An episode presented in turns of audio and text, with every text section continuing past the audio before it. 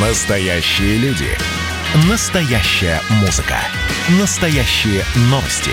Радио «Комсомольская правда». Радио про настоящее. 97,2 FM. эм. Как дела, Россия? Ватсап-страна! И не ослабевает противостояние между Арменией и Азербайджаном в Нагорном Карабахе. Эммануэль Макрон, президент Франции, заявил, что планирует обсудить ситуацию в Нагорном Карабахе с Путиным сегодня и с Трампом завтра. По словам Макрона, региональные кризисы, в том числе в Карабахе, нельзя урегулировать без России. И Макрон назвал опасными заявления Турции в связи с этим вооруженным конфликтом. А что турки заявили? Министр иностранных дел Турции сказал, что его страна, то есть Турция, сделает все необходимое, если Азербайджан запросит военную поддержку у Анкары. Акцию в знак единства и солидарности с Азербайджаном провело минувшим вечером Министерство культуры и туризма Турции. Киев, Украина, поддерживает территориальную целостность Азербайджана. Это заявление э, их местного Министерства иностранных дел. На эту минуту в Нагорном Карабахе бои продолжаются. ПВО Карабаха заявляет о том, что уничтожили два азербайджанских беспилотника. Премьер Никол Пашинян, премьер Армении, заявил, что его страна рассматривает возможность признать независимость Нагорного Карабаха, но не рассматривает вопрос о вводе миротворцев. Совет Безопасности ООН призвал к незамедлительному прекращению огня в Нагорном Карабахе и возвращению к переговорам. Министерство обороны Армении заявило, что в Карабах накануне отразил все атаки Азербайджана, который понес, цитирую, серьезные потери. В свою очередь, Азербайджан сообщает об уничтожении армянской военной боевой техники, в том числе ЗРК С-30. В Баку сообщили, что артиллерия Армении обстреляла азербайджанский город Тертер. Есть раненые нанесен ущерб инфраструктуре. Александр Кот, специальный корреспондент, находится в Нагорном Карабахе. Саша, я тебя приветствую. Здравствуй. Да, здравствуйте. Да, э, Саша, скажи, пожалуйста, где ты сейчас э, и что происходит на данный момент? А, ну, я сейчас в Степанакерте, столице Нагорного Карабаха. Только что а, на улице прозвучала сирена воздушной тревоги. А, она включается по несколько раз в день, когда на подлете к городу силы ПВО обнаруживают беспилотники азербайджанской армии. Ну вот сегодня ночью, к примеру, два беспилотника, как говорят здесь в Министерстве обороны, были сбиты. Они работали над территорией Степанакерта. Один ударный беспилотник, другой а, разведывательный. И вот э, это на самом деле не редкость, то есть э, достаточно а, активно армия Азербайджана э, применяет дроны в, вот это, в этом конфликте. И на самом деле мы вот вчера были свидетелями, как над линией фронта в районе Мартакерта был сбит некий летательный аппарат. Вот я не могу сказать, что это было. Это был вертолет или беспилотник, потому что достаточно далеко было, но было видно, как э, падает объятый огнем объект и взрывается на земле. То есть э, был какой-то боезапас, э, либо это был вертолет, либо это был ударный дрон. Ты, Но, ты знаешь, а, азербайджанская а, страна... Ар... продолжается. Да, Саша, армянская сторона заявила, что это все-таки был вертолет, то есть не беспилотник. Но вот, к сожалению, мы здесь находимся в неком таком информационном вакууме, потому что очень э, плохо и не, не везде работает э, интернет, мобильной связи в принципе нет. То есть есть э, точки, где э, проводной интернет выведен на Wi-Fi, то и где-то можно подчеркнуть какую-то информацию. Поэтому мы вот э, руководствуемся тем, той информацией, которую э, получаем от э, своих знакомых, от э, представителей Министерства обороны э, Нагорного Карабаха. А, и вот по этой информации все-таки боестолкновения хоть и не такие интенсивные, как в предыдущие дни, но сегодня они продолжаются по а, всей линии фронта. Особо ожесточенные бои идут а, на Северном фронте в районе Мартакерта, где мы вчера побывали. И вот самих наступательных действий как таковых нет. То есть идет фактически позиционные бои, артиллерийские дуэли. Но и вчера Э, ночью и днем э, армии Нагорного Карабаха удалось отбить И все, и снова пропала связь у нас с Александром. Ну, вы чувствуете, да, что происходит. А, ну, поблагодарим Александра. Удалось отбить, и мы как раз сказали об этом, что армии Нагорного Карабаха, по их заявлениям, удалось отбить, э, собственно, атаку азербайджанских э, войск. Э, так, э, Караба... Да, ну, спасибо большое, что присылаете свои сообщения, но давайте мы послушаем, опять же, две конфликтующие страны. И э, после вчерашнего разговора с послом Азербайджана в России у меня, по крайней мере, не осталось уже никаких собственно, даже мысли о том, что это прекратится в ближайшие дни. Похоже, что обе страны будут идти до конца. Правда, все это может затянуться по времени. А, давайте мы сначала услышим, что говорит премьер-министр Армении Никол Пашинян а, в интервью телеканала «Россия-1». Он вот что сказал про Турцию, которая, по его словам, помогает Азербайджану. Это уже факт, состоявшийся факт, и это еще одно доказательство того, о чем я говорил. Очевидно, что сейчас и Армения, и армяне Нагорного Карабаха находятся под непосредственной угрозой Турции, и Турция, по нашей информации, ищет повод для более, более широкого вовлечения в этот конфликт, чтобы привести свои войска в Нахичевань. Это анклав азербайджанский, граничащий находящиеся с Турцией, Арменией и с Ираном. Хотя у нас есть э, информация, что там уже присутствуют некоторые подразделения турецкой армии. Это было заявление премьер-министра Армении. Нам удалось за последние дни пообщаться с двумя послами. С послом Азербайджана в России и с послом Армении в России. У каждого есть своя правда и свое видение ситуации. Вардан Таганян, посол Армении в России. Дипломатических отношений у нас и так нет, но мы исключительно за то, чтобы прекратить любые военные действия, прекратить насилие на границе и сесть за стол переговоров. Мы никогда не отказывались от переговоров. Переговоры – это компромисс. Переговоры, когда люди о чем-то соглашаются. Но, видимо, президент Азербайджана ни с чем не хочет соглашаться и хочет исключительно добиться военным путем успеха. Э, то есть Вардан Таганян, посол Армении в России, предлагает сесть за стол переговоров и что-то добиться мирным путем. Ответ посла Азербайджана в Москве Палада Бюльбюль-Аглы. Все говорят о проблеме, сложите оружие, не надо воевать, давайте мирным путем. Давайте. 20% азербайджанской территории оккупированы Арменией. И все эти 26 лет, начиная с 94 -го года, когда было принято решение о прекращении боевых действий, вторым пунктом было освобождение занятых территорий. Если территории оккупированы, вот корень всех проблем. Сегодняшнее руководство Армении делают совершенно абсурдные заявления по переговорному процессу, чем его буквально уничтожают. И сегодня никакого мирного процесса, мирных переговоров нет.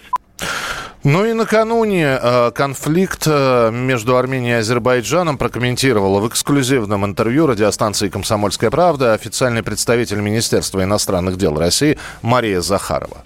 Не первый, к сожалению, не последний раз мир сталкивается с обострением конфликтных ситуаций, которые находились в таком тлеющем состоянии.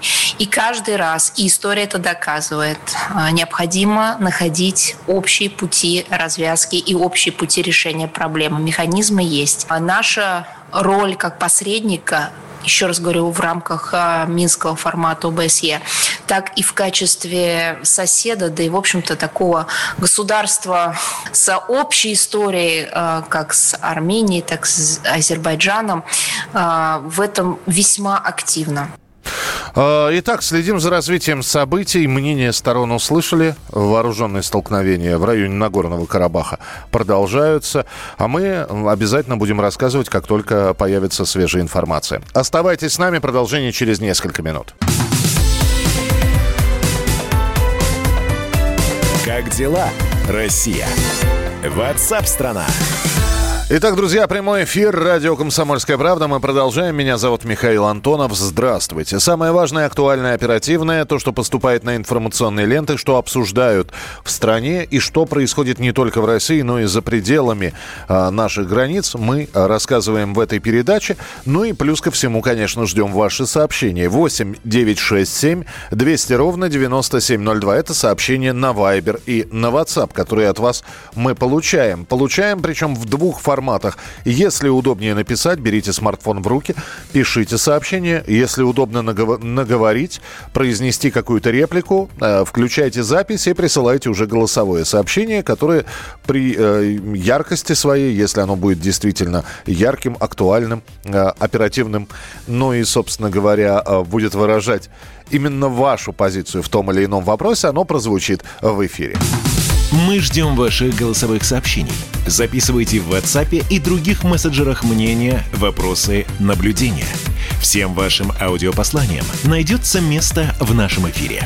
Телефон 8 967 200 ровно 9702. Ну и возвращаемся к противостоянию в Нагорном Карабахе. Признание Нагорного Карабаха приведет к краху всех дипломатических переговоров, заявил посол Азербайджана в России Палат Бюльбюляглы. Реакция будет самой негативной. Вот тогда это уже будет только до конца, сказал он. Переговоры всегда возможны, любая война заканчивается миром, но мы вернем свои земли добавил посол Азербайджана. В то же время премьер-министр Армении Никол Пашинян сообщил, что возможность признания независимости Нагорного Карабаха рассматривается, а в решение будет принято в зависимости от некоторых факторов. Что именно это за факторы, Никол Пашинян не сообщил. Говорить о проведении трехсторонней встречи Армения, Азербайджан, Россия во время военных действий не очень уместно – это тоже слова Никола Пашиняна. По его э, мнению, для переговоров нужна соответствующая атмосфера и условия. Ну а Турция заявила о готовности оказать Азербайджану военную помощь. Это сообщил глава турецкого министерства иностранных дел. Своими атаками Армения игнорирует все международные права. На это нужно отметить, ответить. Между тем, Армения говорит, что она не, таку, не атакует, она защищается, атакует Азербайджан. Мы сейчас э, продолжаем разговор на эту тему с экспертом по Ближнему Востоку и Кавказу Станиславом Тарасовым. Станислав Николаевич, добрый день, здравствуйте. Здравствуйте. Станислав Николаевич, а вот э, давайте мы э, сейчас поговорим о независимых, непризнанных, но независимых Приднестровье, Абхазии, Южной Осетии, Нагорного Карабаха. А, что нужно сделать, чтобы признать э, автономность этих республик? Опять же, как к этому подключить мировое сообщество? И, может быть, стоит спросить у людей, которые проживают в Нагорном Карабахе, а ребята, вы хотите быть по отдельности, либо вы хотите быть с кем-то? Вы знаете, я вот выскажу вам парадоксальную мысль. Пройдет время, может, десятилетия, и армяне Нагорного Карабаха когда-нибудь в каком-нибудь сквере, типа на Керте, поставят бюст Ильхама Алиеву. Большой благодарность за то, что он сделал для того, чтобы начать, начался сценарий по признанию независимости Карабаха. это, действи- его... это действительно звучит парадоксально, потому да, что да. Будучи, будучи опытным дипломатом, прекрасно подготовленным ГИМО, с точки зрения познания Запада, он оказался в Баку, абсолютно не зная местной истории. Он стал читать на новую историографию, которая фальсифицирована и которая, к сожалению, стал принимать решения ошибочного типа.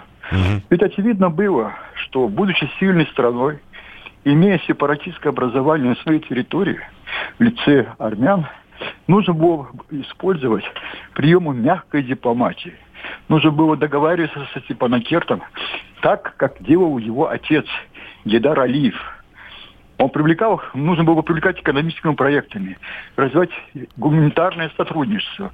Нужно было говорить о том, какой вклад несли армяне в Азербайджана в развитие этого государства, республики в разные периоды. Это факт. Вместо этого он стал использовать варианты, стал использовать, не имея решить эти дипломатические вопросы. Он перешел к фактору силы. Но это другое.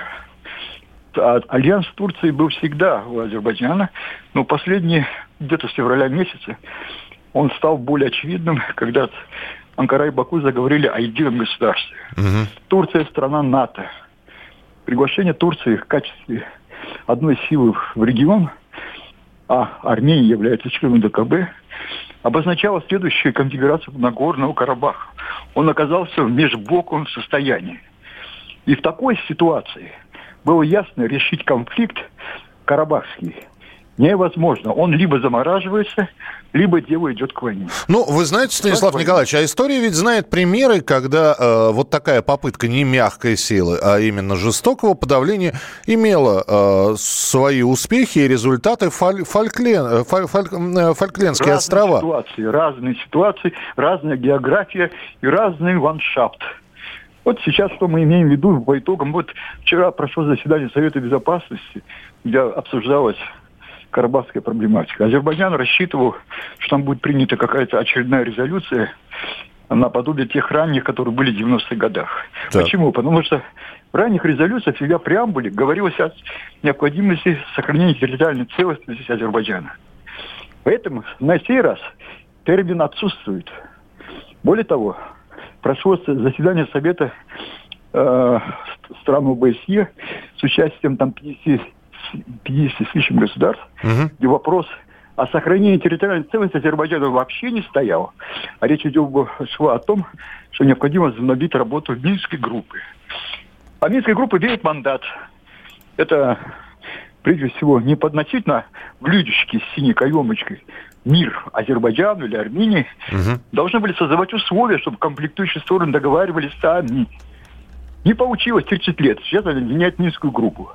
А сейчас уже стоит вопрос по-другому. Что если только раньше появление миротворческого корпуса или изменение статуса Нагорного Карабаха носило такой теоретический характер, а сейчас, когда становится очевидно невозможность совместного проживания в рамках единого государства армян Карабаха и Азербайджана, вопрос о статусе Карабаха становится открытым. Это первое. Если только Армения воспользуется этой возможностью и признать независимость Карабаха, безусловно, будет свободен формат переговоров процесса. Но дело в том, что начав войну против Армении, Азербайджан сделал то же самое. В этом вся специфика и сложность ситуации. Тогда еще один вопрос, Станислав Николаевич. Вот эта история, о которой мы сейчас говорим, это надолго уже, вот по вашему мнению? Нет, это ненадолго, это все зависит от действий России. Вы знаете, я вот что вам хочу сказать. А, что такое Карабах? Карабах вошел в состав Российской империи в результате русско-турецкой войны 1806-13 года по Гюлистанскому миру. Пятая статья «На вечные времена». Наша империя российская всегда так строилась. Мы всегда подписывали какие-то договора. И с Крымом так было. Нам нужно вспомнить, что это наша земля. Это раз – Второе, нам нужно определить, предложить им перевести Нагорный Карабах под мандатную зону СНГ, или же перевести это под мандатную территорию ООН и заморозить конфликт лет на сто. А дальше будет видно. Спасибо большое за комментарий. Станислав Тарасов, эксперт по Ближнему Востоку и Кавказу, политолог, был у нас в прямом эфире. Настоящие люди. Настоящая музыка. Настоящие новости. Радио «Комсомольская правда». Радио про настоящее.